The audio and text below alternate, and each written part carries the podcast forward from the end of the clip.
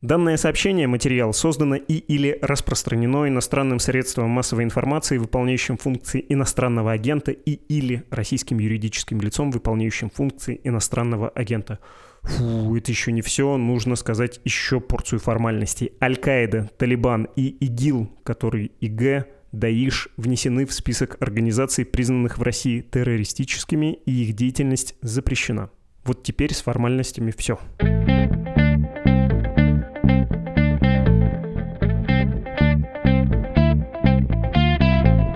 Здравствуйте, это подкаст «Что случилось?». Он посвящен новостям, которые долго остаются важными. Здесь я, Владислав Горин, с кучей вопросов, и Андрей Сиренко, востоковед, человек, у которого есть ответы на эти вопросы. Здравствуйте, дорогой Андрей. Добрый день, Влад. Очень рад встрече. Я тоже взаимно очень рад, что мы снова с вами разговариваем. Всем слушателям, которые вдруг забыли, кто такой Андрей Сиренко, советую зайти и послушать в том числе наши подкасты. Мы про Афганистан не раз говорили. О чем в этот раз хочется поговорить? Про, вообще-то, Аль-Каиду. 2 августа президент США Джозеф Байден объявил, что Америка совершила успешное покушение на лидера Аль-Каиды Аймана Аль-Завахири. Американский беспилотник это сделал. Он нанес удар по дому в центре Кабула, в Афганистане. Нью-Йорк Таймс уточняет, что удар был, вероятно, нанесен ракетой, которая специально создана для убийства людей. Она не взрывается, она за счет кинетической энергии уничтожает свою цель. И Аль-Завахири принял смерть, когда был на балконе своего дома. Давайте, дорогой Андрей, вернемся на много лет назад, вот от этой ну, в общем, трагической, если считать смерть любого человека трагедией точки, в те времена, когда Аль-Завахири был египетским арабским мальчиком из хорошей, образованной, богатой семьи, потом он сам стал врачом. Как он начал террористическую карьеру, как он поднялся на вершину одной из самых известных, я бы сказал, одиозных террористических структур в мире Аль-Каиды?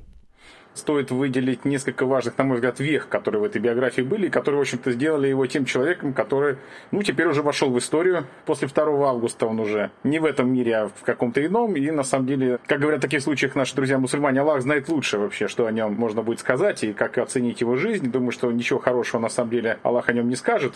Но то, что мы могли бы сегодня вспомнить, это первое, то, что, конечно, безусловно, это человек, который, пожалуй, на равных с Усамой Бен Ладеном, с легендарным человеком, который тоже давно уже ушел в историю, ассоциируется с организацией Аль-Каида, то есть база, которая была создана еще в середине 80-х годов во время советского военного присутствия в Афганистане, и, собственно говоря, с которой, наверное, и правильно было бы начинать отчет истории глобального джихада вообще как уникального явления в мировой истории. И, безусловно, в этой истории и Усама Бен Ладен, и Аймана Завахи, они имеют, ну, наверное, статус ВИПов. Нравится кому-то это, не нравится, но объективно это люди, которые создали, по большому счету, вообще архитектуру глобального джихада, его первую инфраструктуру, его первую идеологию. Все потом, кто пытался подражать или опровергать этих авторитетов, они, по большому счету, уже придерживались реактивной позиции. Все равно они либо поддерживали и продолжали вот эту линию Аль-Каиды и двух вот этих апостолов глобального джихада, либо же они пытались опровергать и прилагать некие собственные концепции. Но в любом случае, история глобального джихада последних 30 лет крутится вокруг этих имен. И, наверное, еще долго будет крутиться, потому что таков их вклад вот в это чудовищное на самом деле дело, чудовищный проект мирового значения. Но это то самое зло, которое навсегда вошло в историю, еще долго, наверное, будет определять очень многие тенденции в мировой политике, которые будут существовать и после ухода этих двух лидеров глобального джихада. Но, безусловно, первое это веха, это советское военное присутствие в Афганистане, с чего все, в общем, по большому счету, авторитеты Аль-Каиды начинали. Воевали либо рядовыми боевиками, либо там были врачами, как Завахири и так далее, да, то есть люди, которые были не просто верующими или активно верующими мусульманами, как правило, представляющие страны Ближнего Востока, ну, либо Египет, как Азавахири, либо Саудовская Аравия, как Усама Бен Ладен.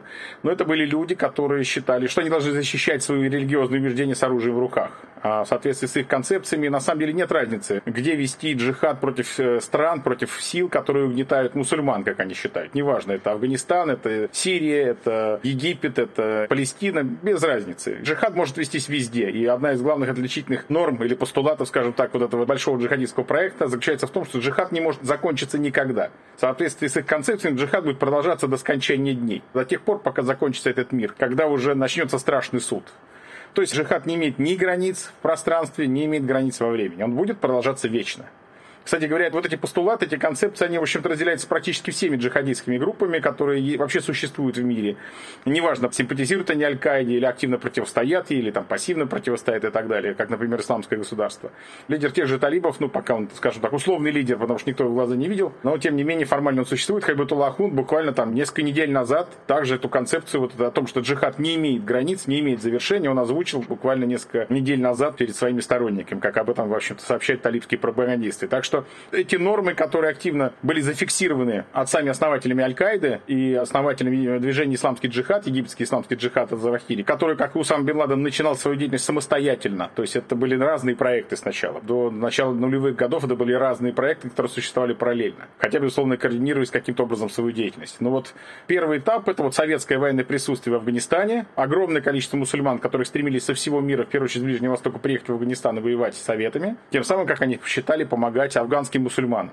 И вот тогда и был образован, собственно, возник проект Аль-Каиды, как не просто сообщество неких людей, разделяющих определенные убеждения, а сообщество людей, готовых с оружием в руках эти убеждения защищать. Это принципиальное отличие от просто обычных теоретиков джихада, там Сейда Кудова, других людей, которые, собственно говоря, эти концепцию джихада разрабатывали и до появления Усамы Бен Ладена, и до появления Завахири. Но это были теоретики, это в основном были люди, которые вели джихад словом, но не вели джихад мечом. В данном случае первые шейхи Аль-Каиды, в общем-то, появился термин шейх муджахид да, то есть шейх одновременно религиозный авторитет, одновременно муджахид, то есть человек с оружием в руках, защищающий свои убеждения, защищающий веру в Аллаха. Вот эти люди, о которых мы сегодня говорим, они, безусловно, соответствуют этим критериям. И вот они впервые заявили о себе и сформировались как вот эм, сторонники вот этой линии поведения, именно во время советского присутствия в Афганистане. После того, как э, советское присутствие закончилось, и надо заметить, это небольшая новость, что Соединенные Штаты делились ресурсами с теми, с кем потом воевали, кого считали врагом номер один. Ну, в общем, и с Бен Ладеном были отношения, и с э, Аль-Завахири. Насколько инновационным были, ну, скорее такие, по сравнению с тем, что вы описали, стилистические пункты, как, ну, во-первых, не только Советский Союз может быть шайтаном, но и большой шайтан США, а во-вторых, что правоверный может убить себя и даже других мусульман, которые не такие уж мусульмане, да, если ты смотришь на них с предельно радикалистских позиций. Насколько это было свежо, ново, и можно ли сказать, что никто прежде не додумался вот до такой степени инструментального, что ли, воплощения своих э, радикальных идей? Ну, наверное, можно так сказать. По крайней мере, во всяком случае, не то чтобы даже не додумался, наверное, все-таки там первые попытки всяких актов самоубийств в ходе там политических действий, они единично фиксировались и раньше. Концепция малого шантана СССР Большого Соединенных Штатов, она скорее родилась в шиитском Иране, да, то есть это как бы несколько другая ветвь ислама, и, кстати, в которой поначалу Аль-Каида и ее лидеры относились категорически враждебно, потому что в данном случае была попытка поспекулировать на вот этом противостоянии между шиитов и суннитов. Но, тем не менее, да, что называется, теории теориями, практическая деятельность, она на самом деле очень часто нивелирует поступки самых разных организаций, лидеров самых разных организаций, которые, казалось бы, в концептуальном отношении, что называется, не совпадают друг с другом. Были свои отличия. Можно сказать, что первоначальная Аль-Каида, которая завершила, скажем так, свой успешный проект в Афганистане, да, изгнание советских войск из Афганистана, не только афганские маджахеды праздновали как свою победу, но и Аль-Каида праздновала как свою победу. Это был первый успех Аль-Каиды вообще в истории. Да? То есть это изгнание советских войск из Афганистана. И значительная доля правды в этом есть, что Аль-Каида внесла очень серьезный вклад вот в этот процесс, в этот успех маджахедов, в этот успех победы джихадистского проекта в Афганистане, первого джихадистского проекта в Афганистане. После этого надо было чем-то заниматься дальше, да, потому что победа победа, а что делать после победы? И, собственно говоря, инфраструктура была создана. Это теоретики могли спокойненько, там, например, написав какие-то первые книжки до советского присутствия в Афганистане, после советского военного присутствия, написать еще одну книжку, отправить ее на полку и, в общем-то, на самом деле популяризировать свои взгляды среди обычных там сторонников, рядовых мусульман и так далее. Люди, которые стояли у проекта Аль-Каиды, не могли так себя вести, потому что за ними стояла инфраструктура, за ними стояли деньги, налаженный бизнес. Джихад это тоже бизнес-проект, и Аль-Каида это показало, это успешный бизнес-проект. И в этом смысле нужно было, что называется, куда-то вот этот бизнес встраивать в изменившуюся реальность. 90-е годы мы видим, как Аль-Каида активно стала интересоваться уже не столько Афганистаном, сколько Соединенными Штатами, атаками против американцев, против представителей западных государств, стала пытаться активизировать свои действия, например, в Африке, в Сомали, пытаться распространять распространить свое влияние на Ближний Восток и так далее. То есть вот расползаться из Афганистана. Ну, были попытки зайти и в Центральную Азию, были попытки зайти в Россию через чеченский конфликт, когда была Первая Чеченская война, и тогда Аль-Каида стала активно интересоваться Северным Кавказом, Дагестаном, Чечней. Тот же Азавахири в 96 году приехал на территорию России, даже успел посидеть несколько дней в дагестанской тюрьме. Никто тогда не знал, что это будет второй лидер Аль-Каиды. Да? Тогда это был просто один из иностранцев, который приехал на Северный Кавказ, естественно, угодил в российскую тюрьму. Но таким же любопытным образом из этой тюрьмы вышел. Наверное, нечему удивляться с учетом нюансов середины 90-х годов. Но то, что именно от Завахири, кстати говоря, в отличие от Усамы Бен Ладена, активно интересовался постсоветским пространством, это тоже правда. То есть, если Усама был настроен целиком на атаку против Америки, Америка главный враг, с которым нужно бороться. Это вот враг онтологический, приоритетный, все остальное это не важно. Да? Тем более Советский Союз перестал существовать, малого шайтана уже нет. Но, э, в отличие от него, Завахири уделял очень большое внимание постсоветскому пространству. Его очень интересовал чеченский проект. И он был одним из сторонников как раз оказания максимально возможной помощи и, в общем-то, взаимодействия по линии Аль-Каида и архитектора ичкерийского проекта в Чечне. Поэтому я думаю, что это тоже очень интересная история. Вот, может быть, кто-нибудь когда-нибудь напишет именно в фигуре Захири, привязки к Аль-Каиде, и вот именно вот к этой чеченской интересной интриге 90-х годов, которая, в общем, на самом деле, несколько лет, в общем-то, это внимание сохранялось. Ситуация изменилась, скорее всего, вторая половина, наверное, 90-х годов, когда Аль-Каида все-таки стала искать и пыталась воплощать в жизнь концепцию, которой Усама придерживался до конца своих дней, на самом деле, Усама Бен Ладен. То, что победить, конечно, Америку сегодня невозможно. Мы не можем ее победить. Но мы должны стараться это делать. Мы должны стараться нанести максимальное поражение, максимально ослабить ее террористическими актами, ослабить ее противников. И только в этом случае, когда западный проект будет ослаблен, когда американцы и их европейские друзья-крестоносцы, иудеи понесут серьезные издержки, будут истекать кровью в ходе вот этих атак, ну тогда можно будет только подумать о создании исламского государства, как самостоятельного исламского эмирата, который бы существовал на какой-то территории. Тогда он не мог предположить, на какой именно это будет территории располагаться государство, поскольку не очень верил в близкую победу над э, Америкой или там возможность в короткой перспективе измотать западные силы, силы крестоносцев. Да? В этом смысле у Аль-Каиды, то есть у самого Бен Ладена как лидера Аль-Каиды был серьезный мировоззренческий конфликт с будущими лидерами исламского государства, проекта «Исламское государство», как раз разделяли другую концепцию. Проект ИГИЛ вырос, на самом деле, из региональных филиалов Аль-Каиды, в первую очередь э, филиалов на Ближнем Востоке, но он придерживался принципиально иной концепции. Сторонники ИГИЛ говорили, что Усама не прав, что Аль-Каида не права, когда она не верит в возможность создания в данной конкретной ситуации исламского государства, что не нужно ждать создания определенных условий для становления халифата. Халифат надо создавать при первой же возможности. Не ждать, пока будет ослаблена Америка, не ждать, пока истечет кровью Европа, не ждать, пока понесут э, колоссальные экономические и военные издержки крестоносцы. Нужно сейчас при первой же возможности на любой территории земного шара, где это возможно, создавать исламское государство, первый халифат. И, собственно говоря, вот в это стало одной из причин мировоззренческого глубокого конфликта, противостояния между Аль-Каидой и ИГИЛ, которое, в общем на самом деле, сегодня, может быть, не так отчетливо проявляется, но еще совсем недавно, там, лет 8 назад, например, да, там, лет 9 назад, эти ребята резали друг другу головы очень активно в Сирии и в Ираке, потому что это был глубокий мировоззренческий спор, что называется, в котором используются простые, понятные для них методы. Это физическое истребление друг друга.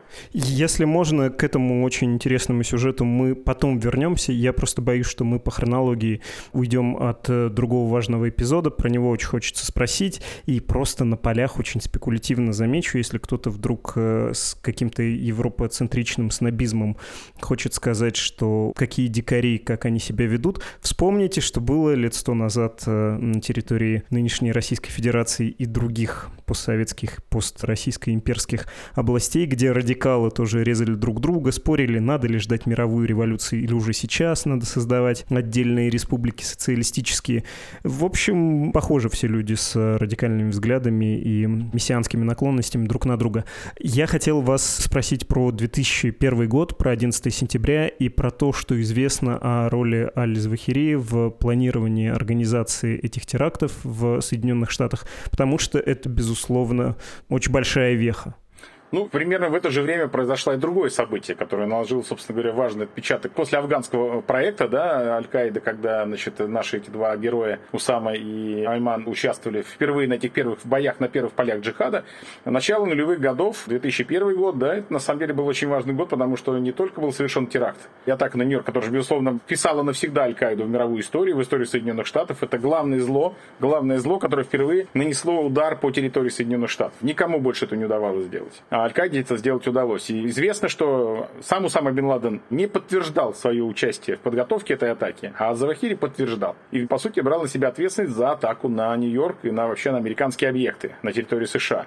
Это очень интересный подход. Кстати говоря, совпадает с тем, что практически в этом же, по-моему, году, в 2001, насколько я помню, произошло слияние этих двух организаций Аль-Каиды и вхождение в нее организации Египетский исламский джихад, который Завахири возглавлял.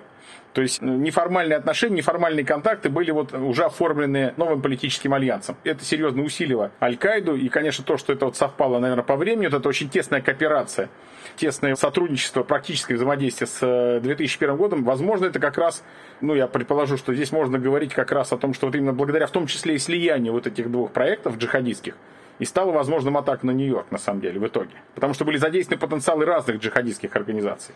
И креативные способности людей, которые разрабатывают подобного рода террористические драматургические акты. Это же целая постановка, это настоящая культура. Ну, может быть, звучит диковато немножко, но это особая джихадистская эстетика, это особая джихадистская субкультура с особой драматургией планирования убийства. Это невероятно важный аспект в деятельности любой джихадистской организации. Почему они так любят записывать на видео там, отрезание голов, там, сжигание пленных, как это делал особенно ИГИЛ. ИГИЛ довел до просто вот эту субкультуру, эту эстетику просто до голливудских стандартов, по сути если можно так сказать. Да? А Аль-Каида первая тогда, конечно, не имела этих серьезных компьютерных программ, технологий, еще вот этих особых технологических примочек, этих, все, что связано потом с, было с субкультурой гаджетов. Да? Это потом уже ИГИЛ по полной программе использовал эти возможности. Тогда все было проще. Записывали, что называется, на ВХС, и работали в гораздо более простой технологической программе. Но тем не менее, вот уделение вот этого первого внимания джихадистского важности, как постановка этого теракта происходит, как она выглядит на картинке, как ее показывают по телевизору, было очень важным. Поэтому я думаю, что и выбор самолетов, и вот эта вся драматургия были тоже не случайны. Ребята просчитывали, как это будет выглядеть в кино, как это будет выглядеть по телевизору. И вот именно вот эти стандарты, заданные тогда в ходе этой атаки, вот этой обновленной Аль-Каидой, в которой вошел исламский джихад из Завахири, определили в последующем вообще формирование джихадистов джихадистской эстетики, которая живет до сих пор. На эти стандарты равняются эти боевики, эти джихадисты ИГИЛ, Талибана теперь, которые тоже активно уделяют внимание эстетическим стандартам, как это выглядит на картинке, как это выглядит в интернете, как это можно посмотреть по телефону. Огромное внимание уделяются. И я думаю, что дальше вот эта часть джихадистской цивилизации, если хотите, она будет постоянно совершенствоваться, потому что от эмоциональных энергий, которые получают люди, которые смотрят эти картинки, которые слушают эту музыку, которая их сопровождает, которые запоминают, что говорится в ходе вот этих всех постановочных fichier, зависит от этого и приток новых членов, приток новых сторонников, активная вербовка новых активистов и появление спонсорских средств и так далее. Потому что джихад нуждается в такой же рекламе, как и любая другая бизнес-деятельность. Поэтому это очень важно. И вот, конечно, 11 сентября это, безусловно, был апофеоз успеха Аль-Каиды и совместного проекта Усам Бен Ладена и Амана Завахири. Потому что, пожалуй, была вершина на тот момент в деятельности Аль-Каиды. Было понятно, что она достигла своего апогея, но также было понятно, что, наверное, повторить этот эксперимент, этот теракт в обозримой перспективе эта организация не сможет. Вот именно поэтому тогда многие американские, западные, натовские эксперты говорили о том, что, в общем-то, на самом деле в ближайшие 50 лет повторить это будет невозможно. Ну, с тех пор 20 лет прошло, осталось еще 30. Подождем, что будет через 30 лет. Будет ли повторен этот эксперимент или нет. Но половину срока уже отмотали, что называется, от той цифры. Хотя время сейчас течет быстро, все спрессовано, и кто знает, как там на самом деле считается ли на джихаде год за два или год за три. Но на самом деле, да, это было правда, что Аль-Каида фактически достигнув своего апофеоза, технологического джихадистского апофеоза, после этого была вынуждена, на самом деле, что называется, катиться вниз удерживать долго такую планку практически невозможно. Такая удача джихадистам больше не выпадала. Ну и, конечно, последующее вторжение американцев в Афганистан, разрушение инфраструктуры Аль-Каиды в этой стране, это, конечно, привело к тому, что 11 сентября осталось наивысшим пиком в деятельности Аль-Каиды. И, конечно, там, неважно, вместе с исламским джихадом Азавахири или без него, эта организация, на самом деле, уже, наверное, не могла уже сама себя переплюнуть вот в этом достижении, в этом террористическом джихадистском достижении. Поэтому последующие 20 лет это стали временем уверенного, что называется, прессования, разрушения, уничтожения инфраструктуры Аль-Каиды, которая существовала в первую очередь в Афганистане, да, разрушение разрушение вот этой тыловой базы, которую Усама Бен Ладен и Азавахири, они пытались там всячески укреплять при поддержке талибов. Ну и, кстати говоря, при поддержке пакистанских спецслужб, которые тоже в этом деле активно принимали участие. Я не хочу оправдывать э, терроризм и вообще звучать как-то симпатизански, но хочу заметить, что еще трудно превзойти да, после 2001 года себя, потому что террористическая деятельность, она строится даже не на принципах э, маркетинга, а скорее вот такой истерики.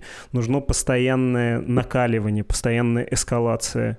И это можно вспомнить по России, кстати говоря. Сначала у вас взрывы на остановках и в метро, потом домов, потом захват концертного зала вместе со зрителями, и куда может быть хуже? А может быть хуже школа, Беслан. Ну, то есть это все время возрастающая волна, которая только так и работает. Если происходит снижение, то публика уже подготовлена. А как бы это, опять же, жестоко не звучало, несмотря на частные трагедии большого количества отдельных людей, которые страдают от терактов, теракт, конечно, явление общественное, информационное. Ты должен как телезритель или теперь как пользователь медиумов из э, интернета приложить на себя, да, испугаться. В этом основной эффект, а не в прямом нанесенном ущербе. В этом смысле 2001 год, ну, во-первых, остается до сих пор высшей точкой, слава тебе, Господи, а во-вторых, он все-таки, наверное, показал, что невозможно, разгромив отдельные структуры даже с вот этими визионерами радикализма, победить само движение. Сам радикализм, как вот такое глобальное движение бедных, их ответ первому миру на их недовольство, их спрессованный гнев, он никуда не может деться. Потом появится ИГИЛ, что-то маленькое, что-то другое, что-то более современное, менее современное, но это невозможно силовыми методами побороть. В этом, кажется, еще урок 2001 года и Аль-Каида.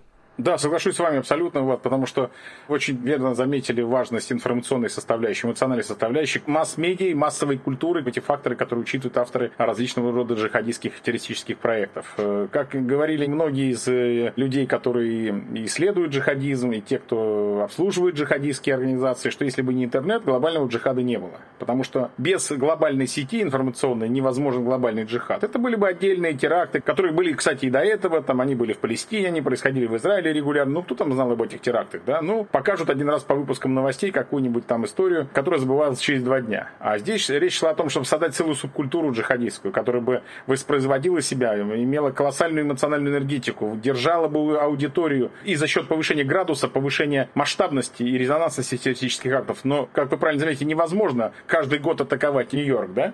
Это физически, технологически невозможно. Поэтому надо компенсировать эти вещи массовой, если хотите, развлекательной культурой джихада, да? То есть, если мы не можем, рассуждаем по логике террористов, не можем атаковать Нью-Йорк, надо показывать какие-то иные красивые картинки, возбуждающие да, интерес, внимание у особенно молодых радикальных мусульман, потому что джихад это дело молодых, лекарства против морщин. Поэтому они ориентированы в первую очередь на молодую аудиторию. Пожилым мусульманам джихад не интересен, это не для них, они уже понимают, что это не то, ради чего стоит тратить свою жизнь. А для молодых мусульман, для очень многих радикальных молодых мусульман, это да, это часто выход из проклятого вопроса, а как жить дальше, потому что одна из главных идей, которые активно спекулируют джихадистские организации по всему миру, это идея социальной справедливости. Вы посмотрите, что творится кругом. Да? Эти люди, у которых огромные деньги, которые погрязли в пороках, которые ведут себя совершенно не по-мусульмански, они фактически управляют нашей жизнью, они управляют жизнью мусульман. Поэтому так мусульмане плохо живут, потому что ими управляют не мусульмане. Они живут не по шариату, они живут не по мусульманским законам. Поэтому там в этом мире нет справедливости. Вся справедливость в Коране, вся справедливость в шариате. И если бы мы жили по шариату, если бы мы жили по тем установкам, которые нам дает первоначальный ислам, салафитский ислам, да, то скажем так, то, конечно, жизнь была бы другая для всех, жили бы достойно все. А сейчас живут достойно только богатые, которые погрязли в пороках, которые презирают бедняков, которые вообще не понимают значения мусульманства и мусульманского фактора. Для них тот, кто не богат, не знатен, не может быть успешным в жизни, тот не мусульманин, тот так, э, отброс социальной породы. И, конечно, в этом смысле вот в основе любой доктрины джихада лежит, с одной стороны, запрос, очень агрессивный вопрос на социальную справедливость и, конечно, желание социального возмездия, социальной мести. Надо мстить тем, кто сделал нашу жизнь невыносимой кто сделал нашу жизнь бесперспективной. И поэтому в этом смысле Талибан, посмотрите, когда вот год назад уже, да, талибы пришли к власти, вспомните первые видео, которые тогда публиковались, очень широко расходились по соцсетям, да, вот эти худые, ободранные, немытые, нечесанные, босые талибы, боевики в огромных залах, роскошных дворцов, они даже боялись там сначала зайти, да, и потом они стали кататься на креслах с колесиками, валяться на огромных кроватях с эксодромах, разглядывать хрустальные люстры, просто люди попали в чужой мир и увидели вот этот талиб, босой, грязный, ободранный, нищий, голодный, голодный с автоматом, стоящий посреди роскошного дворца, он для многих стал, молодых мусульман, символом торжества справедливости. Вот так надо добиваться справедливости. И, кстати говоря, в этом смысле вот этот талибский образ, это тот образ, который продвигал Аль-Каида. Это тот образ, который продвигал Усама бен Ладен от Завахири. Ведь не случайно Аль-Каида и Талибан, они всегда были родственными структурами. А в последние 20 лет, даже, наверное, больше уже, около 30 лет, Аль-Каида породнилась с Талибаном. Не случайно лидеры талибов и лидеры Аль-Каиды там переженили своих детей, и уже, наверное, внуков, Они играли в одной джихадистской песочнице, поэтому на самом деле в данном случае, когда мы говорим Аль-Каида, мы должны в случае Афганистана говорить, что это и Талибан в том числе. Кстати, не случайно лидер Аль-Каиды, как только возник Талибан, которым руководил Мула Амар в середине 90-х годов, Усама Бен Ладен принес баят, присягу Мули Амару. То есть лидер Аль-Каиды считал себя подчиненным лидера талибов. И сейчас, когда вот в Талибане менялись вожди, был Мула Мансур, потом теперь Мула Хайбатула, каждому из них лидер Аль-Каиды, действующий на тот момент либо Усама, либо потом Аз-Завахири, приносил присягу боят на верность. В этом смысле лидеры Аль-Каиды воспринимали Талибан и лидера Талибана как фигуру более высшего ранга, которой необходимо принести присягу, как повелителя правоверных, эмира Аль-Мумин, да, и поэтому в данном случае Аль-Каида признавала лидерство талибов. В этом смысле она, ну, если хотите, можно считать составной частью Талибана, именно с точки зрения восприятия начальник подчиненный внутри джихадистской иерархии. И сейчас, кстати говоря, когда после гибели Аз-Завахири сейчас появится новый какой-то лидер, да, в Аль-Каиде, можете не сомневаться, первым же решением будет принесение присяги главарю Талибана. Так принято, такой ритуал. Очень это интересно, потому что это еще, очевидно, является механизмом сохранения и воспроизводства Аль-Каиды. Вот это перетекание этих групп из э, Талибана в Аль-Каиду, из Аль-Каиды в ИГИЛ и обратно. Можете рассказать про вот эту систему странно сообщающихся сосудов, которая, ну, видимо, по моему профанскому ощущению, помогла сохраниться после того, как американцы объявили охоту на Аль-Каиду, когда они разгромили Талибан в Афганистане, попутно разгромили почему-то Саддама в Ираке. После того, как был убит Усам Бен Ладен, а это было весной 2011 года, то есть вот уж больше 10 лет назад, и после чего, собственно, Аль-Каидой стал Аль-Завахири заведовать. Как это все существовало последние, ну, там, 10-20 лет при Усаме без Усамы? Это, конечно, очень увлекательная история. Боюсь, она займет много времени, но я постараюсь некоторые вот интересные сюжеты выделить. Да? Первая джихадистская организация, которая заявила себе именно глобальная, международная, интернациональная джихадистская организация. Мы не берем сугубо афганские фракции маджахедов, которые воевали против советского военного присутствия. Там группы Ахмад Шах Масуда, Хикматьяра, Юнуса Халеса и так далее. То есть разные были группы, которые воевали против советских войск в Афганистане, но не все они подходили под это понятие интернациональных, международных или были в перспективе глобальных джихадистских структур. Аль-Каида была первая. И в этом смысле она, безусловно, остается вот таким законодателем джихадистских мод именно с точки зрения мобилизации международных ресурсов для глобального джихада.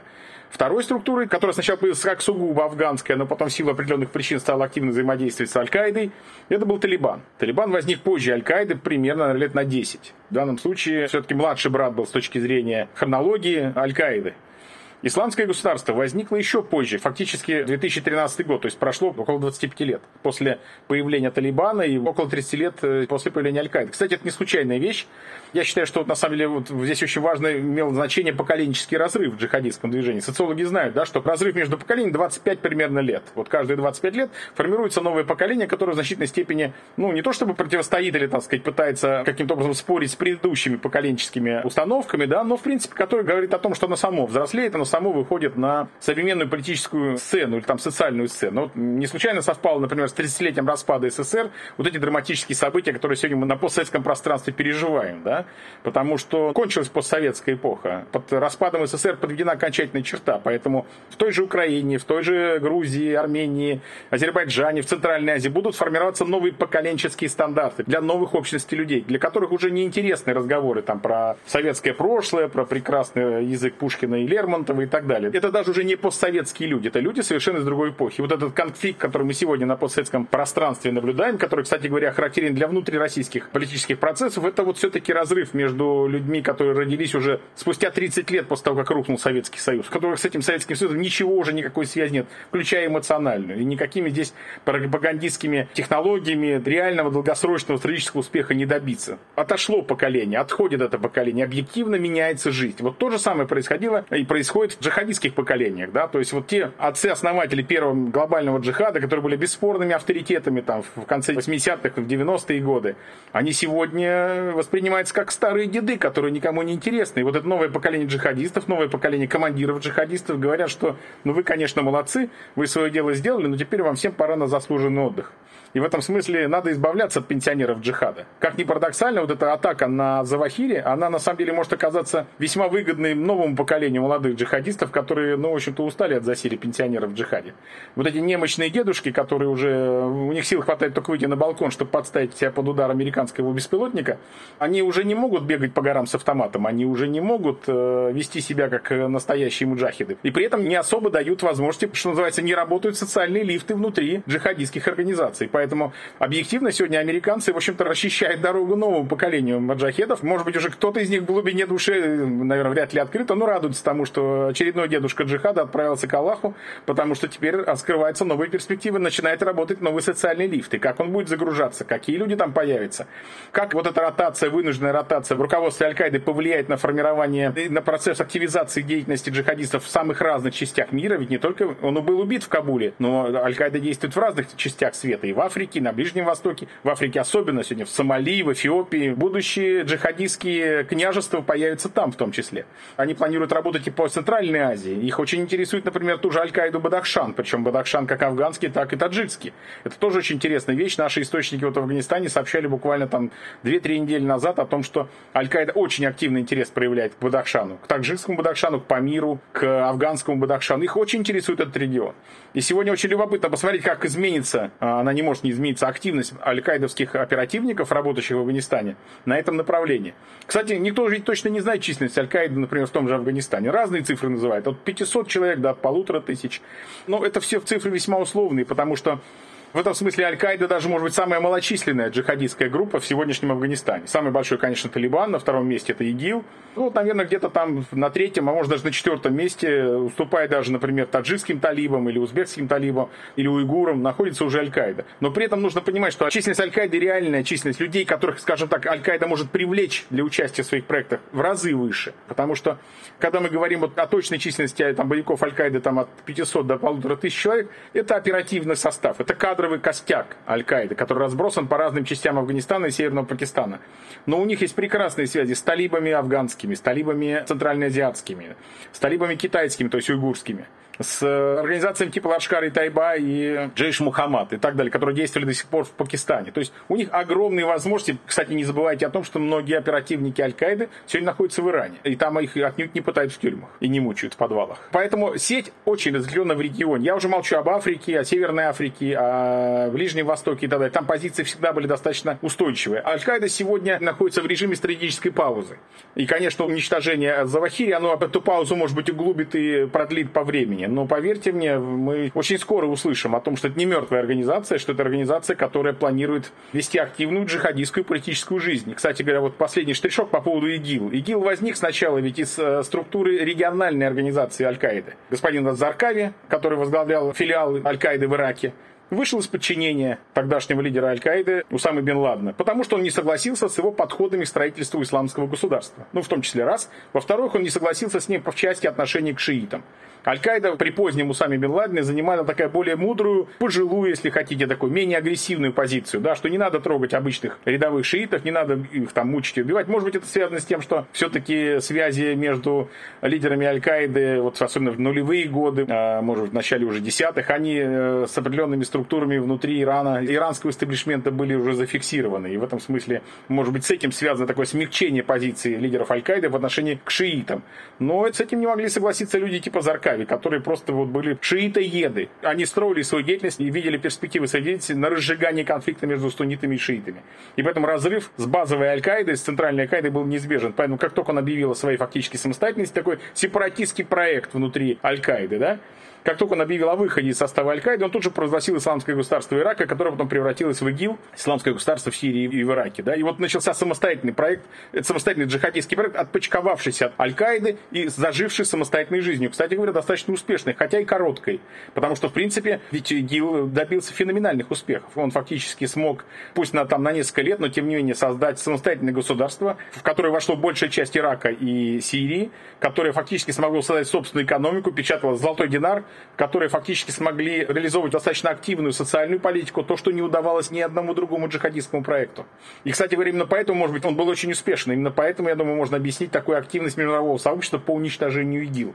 Была образована международная коалиция, которая уничтожала ИГИЛ. В нее вошли десятки стран, да, потому что проект важно было уничтожить. Слишком был успешен. Талибан не представлял такой угрозы, как представлял ИГИЛ.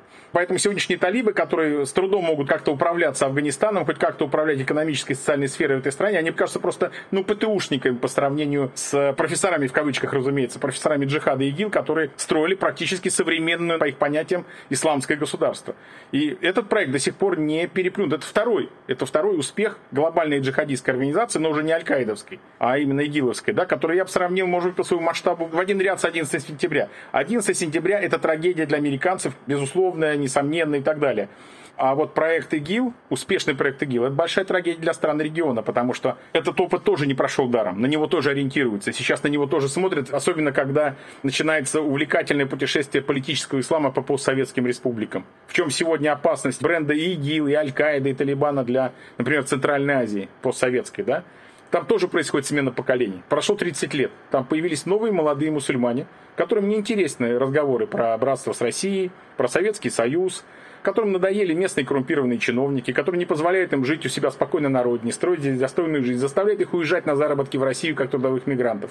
При этом сами жируют, имеют бизнес, ведут распутный образ жизни, и сами чиновники, их дети и так далее. То есть формируется благоприятная среда для запроса на агрессивную социальную справедливость и запроса на социальное возмездие, на социальную месть. И вот здесь эти люди видят рядом с собой успешный, ну в кавычках, джихадистский Афганистан, где вот эти голодранцы-талибы, босые, грязные, немытые, стоящие, еще раз напомню, образ, в роскошных залах, да, под хрустальными люстрами с автоматом Калашника, они этот запрос на справедливость удовлетворили. Потом, конечно, можно задуматься, насколько, ну, удовлетворили, а дальше это что? Они что, изменили в лучшую сторону жизнь в Афганистане? Нет, не изменили. Ну, во-первых, не так много времени прошло, будут говорить сторонники вот этих талибов из числа молодых радикалов Центральной Азии. А с другой стороны, а нам-то какая разница? Мы сейчас живем плохо. Зато и им будет плохо, тем людям, которые делали нашу жизнь невыносимой. Поэтому посмотрите вот эти просто потрясающие сцены, видео, когда талибская делегация приезжала несколько дней назад в Самарканд, Тысячи молодых мусульман встречали их как космонавтов. Тысячи местных узбеков встречали их космонавтов. Шокирующие данные. Я знаю, что в Ташкенте мои знакомые, которые там живут, которые абсолютно светские люди, в шоке до сих пор пребывают. Они не знали, что рядом у них растет свой Талибан. То есть люди, которые потрясающе относятся к талибам, восхищаются ими. Кстати говоря, мне рассказывали также вот мои друзья в Ташкенте о том, что несколько блогеров, религиозных блогеров в Узбекистане уже вышли с идеей присвоить имя Усамы бен Ладена улицам в Бухаре и в Самарканде. Я теперь совершенно не удивлюсь, если выяснится, что через какое-то время те же самые блогеры предложат имя Аззавахири увековечить на каких-нибудь улицах в узбекских или каких-то иных городах. Слишком опасны вот эти эксперименты с политическим исламом, слишком опасны эти эксперименты с джихадистскими проектами. Для них много горючего материала сегодня в Центральной Азии. И, конечно, этот материал однажды сработает. Боюсь, нас впереди очень тяжелые и опасные времена ждут.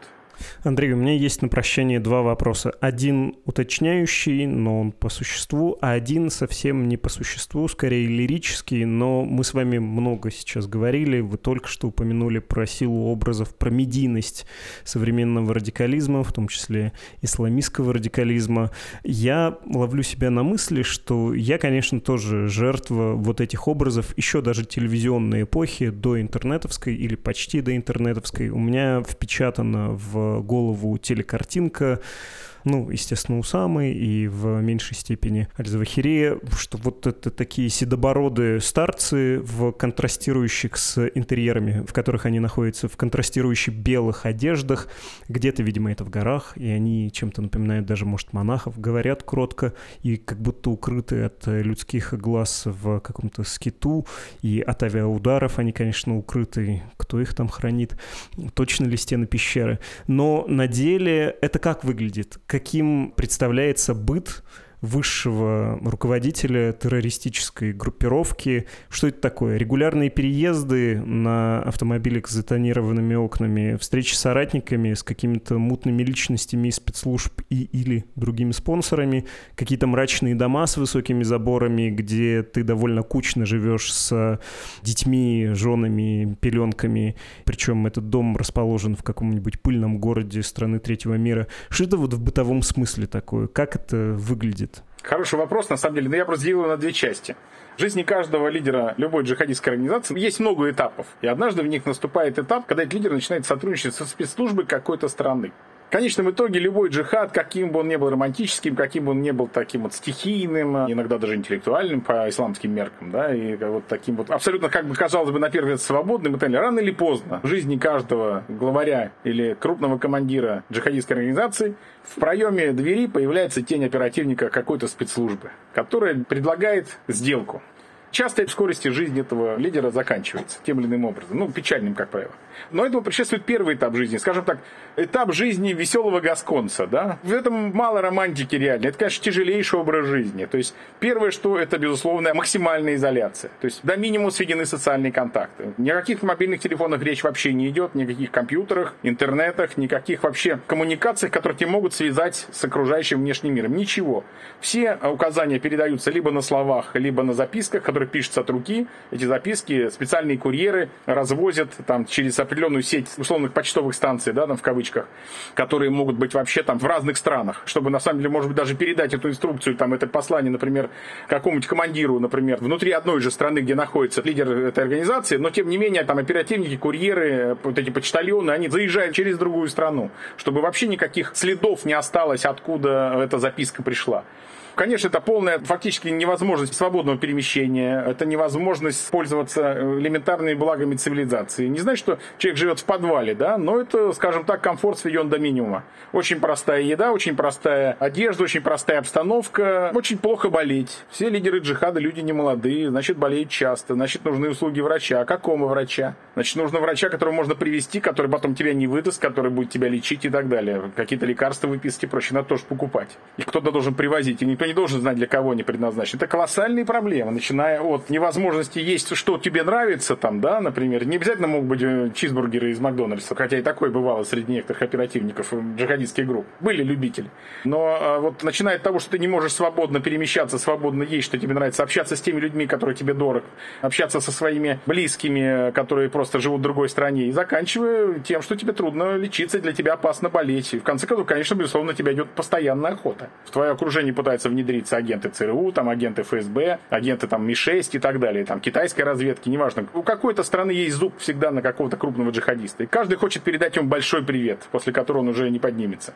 Поэтому необходимость вот этих постоянных перемещений, укрытий, фактически жизнь в изоляции. Ковидный карантин, наверное, покажется просто цветочками. Локдаун по сравнению с тем форматом жизни, в котором живет джихадистский, даже не лидер, а хотя бы относительно заметный там оперативник или крупный командир или политический деятель. Да? Те, кто живет, э, как Анвар Алявлаки, жил в э, Йемене, жил среди там племен в степи, под шатром, который менял регулярно те места, там, перемещаясь по пустыне. Тем не менее, этого не спасло. Однажды прилетит беспилотник, прилетит друг волшебник в голубом вертолете, да, и бесплатно потом покажет кино. А Завахири посмотрел свое кино, до этого посмотрел свое кино Усама Бен Ладен. Но, опять же, повторюсь, это первый этап, скажу, условно гасконский этап жизни или ковбойский такой, да, когда ты еще не очень стар, когда ты еще полон сил, у тебя есть еще мотивация, и, в общем-то, у тебя есть, самое главное, возможность обеспечить себе вот эту среду изолированного обитания. Это тоже очень важно. Не у каждого есть деньги для того, чтобы жить в изоляции. Это тоже, на самом деле, затратная очень жизнь. Это кажется, что жить в изоляции это дешево. Нет, это дорого жить в изоляции. Особенно надо содержать сеть врачей, курьеров, почтальонов, советников, охранников и так далее, которым ты можешь доверять. А все стоит денег в том числе.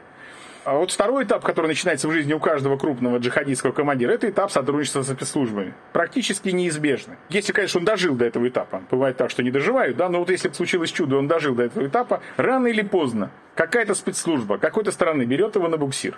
Как, например, это было с э, Усамой Бен Ладеном, которого опекала пакистанская разведка который был убит американцами в ходе вот спецоперации на территории города Абатабад, недалеко от Помпешевара, то есть там, где находилась штаб-квартира пакистанской армии. Понятно, что он жил там тоже изолированно, в отдельном доме, там со своими женами.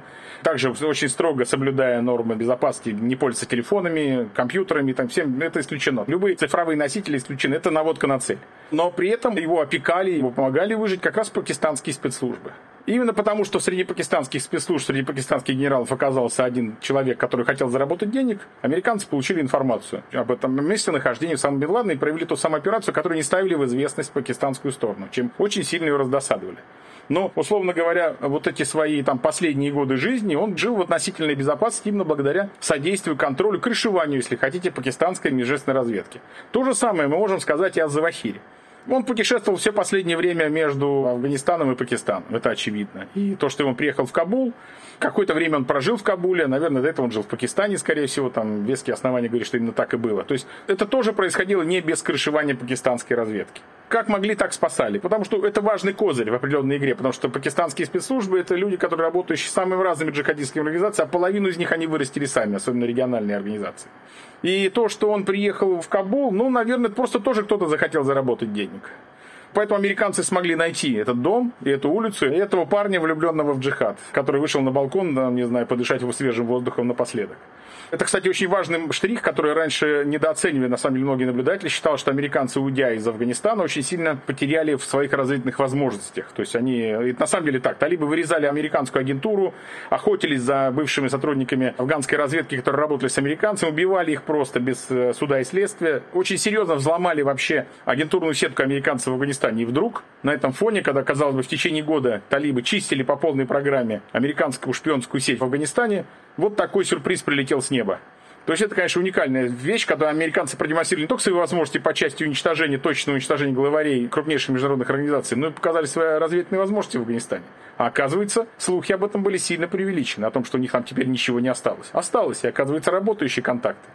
Я не исключаю, что и, возможно, сама же пакистанская спецслужба, которая содействовала безопасности господина Завахири, просто потом решила сдать его. Такой вариант тоже не исключен. Не только потому, что работал фактор денег, но по каким-то причинам решили эту голову сдать. Тем более, что это уже был дряхлый старик, который ни на что, по большому счету, не влиял. Это уже достаточно длительное время практически символическая фигура, почти памятник, да?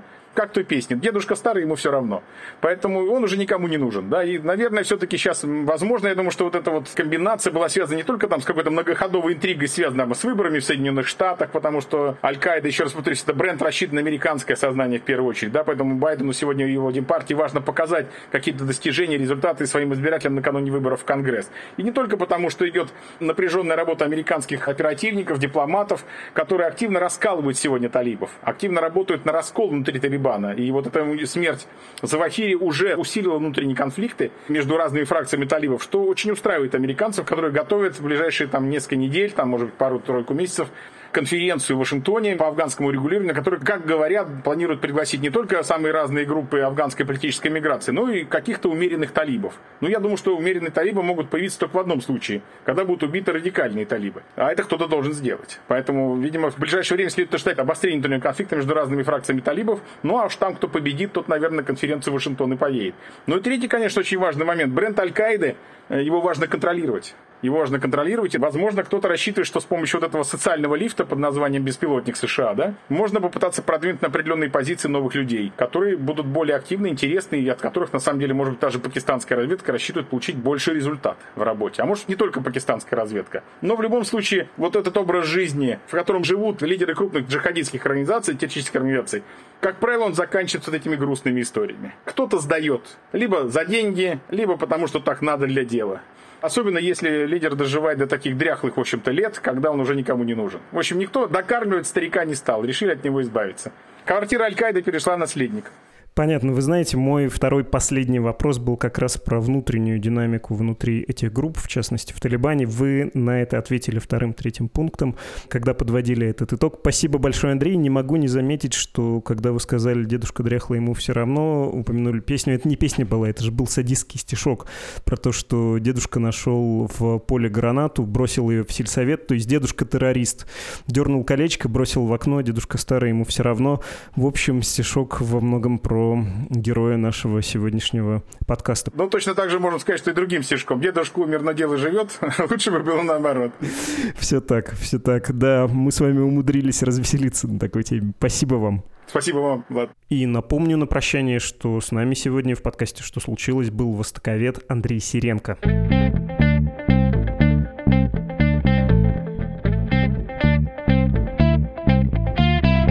Дать Медузе денег, чтобы она и дальше работала, вы можете через страницу support.meduza.io вовлечь в это же дело ваших иностранных коллег, друзей, знакомых, родственников. Можно при помощи англоязычной версии этой инструкции. Там же есть форма оплаты. Адрес у нее такой safe.meduza.io. Помочь тем, кто не может читать Медузу в России из-за блокировок, например, можно при помощи функции PDF. Ищите ее на страничке любой статьи в нашем издании. PDF-файл будет сформирован автоматически, и вы сможете отправить его по почте или через мессенджер, или даже распечатать. Хотя лучше всего помогите близким установить приложение Медуза на телефон, оно обходит блокировки без VPN. Ну и давно не напоминал, существуют рассылки, близкие нам, родственные нашему изданию «Сигнал» и «Кит». Подпишитесь, если еще этого не сделали. Ну а если хотите не только получать от нас письма, но и отправлять ваши сообщения нам, то запомните e-mail подкаст. Все письма читаем и, если честно, очень радуемся вашим теплым отзывам. С вами был подкаст «Что случилось?», посвященный новостям, которые долго остаются важными. Скоро снова увидимся.